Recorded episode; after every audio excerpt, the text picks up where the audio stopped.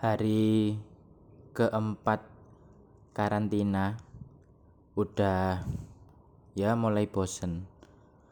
Karena udah ngalamin dua kali karantina dan sama-sama tujuh hari. Untungnya sama-sama tujuh hari. Karena kalau enggak semestinya 14 hari. Dulu di waktu datang pertama kali di Malaysia itu sebelum datang masih 14 hari. Jadi bisa dibayangin eh, biaya yang harus dikeluarin buat karantina 14 hari. Terus pas mau balik ke Indonesia juga sempet awal-awal itu 14 sama 10 hari. Sampai akhirnya jadi tujuh hari. Dan kemarin bener denger berita di Malaysia juga udah jadi lima hari dengan syarat uh, udah dapat booster. Mungkin bosennya karena cuman di dalam kamar uh, dengan rutinitas yang sama. Terus juga nggak ada temen ngobrol.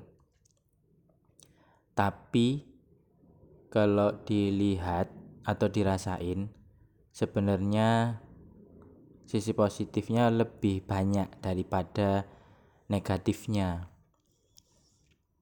Dua kali karantina itu kayak ngerubah uh, kebiasaanku yang lebih suka tidur.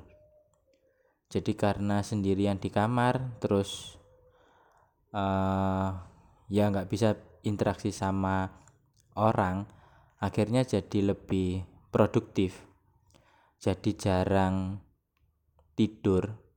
Mungkin 24 jam itu cuman tidur sekitar uh, eh, 5 jam 5 atau 6 jam nggak sampai 8 jam. Jadi antara 4 atau 4 sampai 6 jam lah paling banyak. Kadang siang itu nggak tidur nggak bisa tidur siang. Terus malam itu kadang tidur jam 10 bangun jam 3 atau tidur jam 11 bangun jam 3 terus habis itu udah melek terus sampai sampai malam lagi. Kadang kadang sih ketiduran juga siang tapi mungkin ketiduran satu jam. Satu uh, satu jam atau satu jam setengah. Nggak nggak pernah lebih dari dua jam terus jadi lebih rajin mandi bukan karena rajin tapi karena emang cari aktivitas.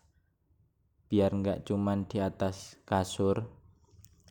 Terus jadi rajin olahraga.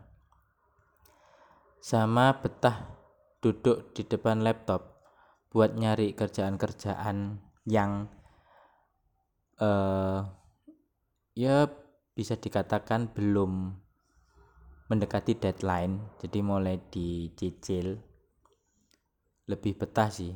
Karena sebelumnya kalau mau buka laptop ya dan ini penyakit banyak orang ya. Biasanya terus buka HP terus jadinya main HP terus jadinya ketiduran. Tapi karena sendirian malah akhirnya fokus di depan laptop. Karena buka HP eh, bosen kadang e, mikir juga mungkin kalau dulu nggak ngambil apa ya e, langkah baru kadang kita itu takut aku ya aku itu takut untuk membuat suatu keputusan yang menurutku nggak logis atau nggak mungkin dilakuin. Dan waktu memberanikan diri itu jadi uh, ya dapat sesuatu yang baru yang dulu itu nggak kepikiran nggak kepikiran uh, bisa dilakuin. Mungkin bagi sebagian orang itu rasanya alah biasa. Karena aku pernah jauh lebih dari kamu misalnya gitu.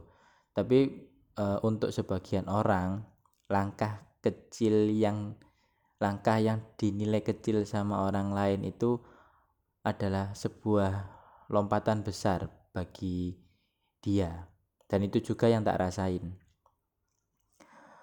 Mungkin kalau dulu itu nggak mutusin buat uh, resign terus nggak mutusin buat lanjut studi. Terus juga nggak mutusin buat uh, nikah sama foreigner. Mungkin ya aku nggak akan ke mana-mana. Cuman ya kerja di kantor sebagaimana mestinya. Tapi karena langkah satu langkah memberanikan diri untuk resign dan lanjut studi itu jadi bisa sampai sekarang uh, bisa dapat kerjaan yang aku sangat nyaman terus juga impian dari uh, orang tua sama mertua juga. Terus bisa uh, pergi ke luar zona nyaman. Ya mungkin bagi sebagian orang uh, negara itu adalah negara yang hampir mirip dekat. Maksudnya nggak ada pengalaman baru tapi buat aku itu sebuah lompatan yang sangat jauh. Bisa ke sana terus bisa ngerasain uh, karantina di sana bisa ngerasain uh, bandara internasional di negara lain bahkan udah ngerasain bandara selain bandara di Indonesia itu dua ya dua negara. Di Singapura sama di uh, E3 berarti. Ya tiga bandara. Singapura Kuala Lumpur sama uh, Pineng yang emang jauh dari maksudnya uh, budayanya jauh dari Indonesia apalagi Singapura ya. Singapura itu pengalaman pertama di mana mengharuskan aku terpaksa ngomong bahasa Inggris di bandaranya. Karena rata-rata stafnya itu uh, orang Cina atau kadang juga bukan orang Cina ya. Tapi yang jelas mereka ngomong uh, bahasanya adalah bahasa Inggris. Karena mayoritas di sana yang datang itu uh, foreigner ya. Sebenarnya di Malaysia juga sih cuman mereka masih bisa diajak ngobrol uh, bahasa Melayu. Terus juga karena langkah yang tak ambil itu akhirnya bisa selain uh, traveling keluar terus bisa ngerasain ya bandara selain di bandara di Indonesia terus bisa tahu gimana rasanya karantina. Yang mungkin orang lain uh, belum pernah ngerasain dan jangan sampai ngerasain ya. Maksudnya jangan sampai karantina karena sakit. Jadi ngerasain karantina di luar terus ngerasain karantina di negara sendiri ngerasain perbedaan fasilitas publik uh, terus juga ngerasain perbedaan yaitu tadi ya layanan publik sama kantor-kantor publik. Utamanya kantor KUA ya kantor pejabat agama gimana proses di Indonesia di Malaysia. Terus gimana kantor imigrasi fasilitas atau layanan di kantor imigrasi Indonesia sama di Malaysia. Terus di di Spindok Capil karena itu sempat ngurus juga di lapor nikah di di Spindok Capil Sidoarjo sama kalau di Malaysia itu GPN jabatan GPN jabatan pendaftaran negara. Kalau nggak salah ya. Jadi bisa ngerasain banyak hal. Di balik ya bosannya karantina. Karena karantina dua kali eh, seminggu sama-sama seminggu itu emang eh, bosen. Tapi kalau di flashback emang ya banyak pengalaman yang tak dapetin yang mungkin orang lain belum uh, dapat belum tentu dapat pengalaman yang sama. Kurang tiga hari lagi semoga hasil PCR-nya nanti negatif dan bisa cepat pulang ke Surabaya. Ketemu keluarga dan teman-teman sama kerja offline